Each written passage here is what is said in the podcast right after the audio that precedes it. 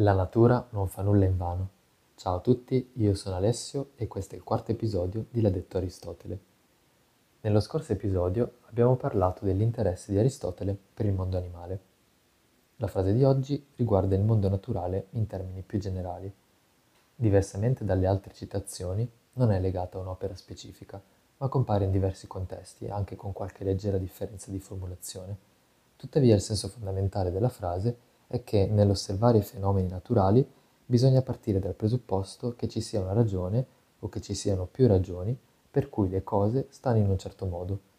Sono proprio queste ragioni quelle che dobbiamo scoprire quando studiamo il mondo che ci circonda. Facciamo un esempio simile a quello che propone Aristotele stesso nella sua opera intitolata Fisica. Quando osserviamo i nostri denti ci rendiamo conto che hanno forme diverse i denti anteriori sono più appuntiti e quelli posteriori più larghi e piatti. Queste diverse forme non sono dettate dal caso, ma si spiegano una volta che abbiamo scoperto qual è il loro fine.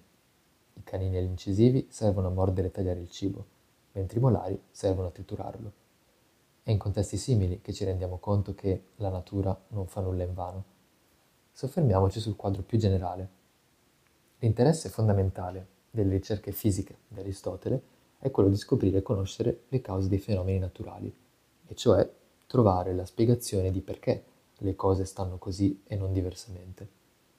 In particolare, Aristotele individua quattro tipi di cause che possiamo esemplificare pensando all'esempio di una statua. La causa materiale è ciò di cui è fatta la statua, mm, per esempio il bronzo. La causa formale è la spiegazione di che cos'è, mm, la sua forma umana, per esempio. La causa efficiente è ciò che ha trasformato il bronzo in una statua, quindi lo scultore, mm, colui che mette in pratica delle tecniche scultoree ben precise. Da ultimo, la causa finale è lo scopo per cui è stata realizzata quella statua, ad esempio decorare una sala. Questa teoria delle quattro cause prevede una certa flessibilità, si adatta in qualche modo all'oggetto di ricerca a cui viene applicata. Eh, per esempio, se ci occupiamo di aritmetica, non ci interessa la causa finale, perché non ha senso interrogarsi su quale sia il fine, ad esempio, del numero 4. Invece, nello studio del mondo fisico, la causa finale ha un ruolo di primo piano, perché secondo Aristotele le strutture biologiche, come i denti di cui parlavamo poco fa, e i processi naturali, come ad esempio la pioggia, possono essere compresi pienamente soltanto alla luce del loro scopo, cioè soltanto alla luce degli effetti che devono produrre.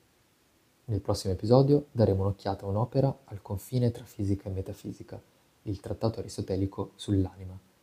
Intanto, la prossima volta che vi lavate i denti potrete contemplare con uno sguardo nuovo il vostro sorriso, compiacendovi del fatto che la natura non fa nulla in vano, l'ha detto Aristotele.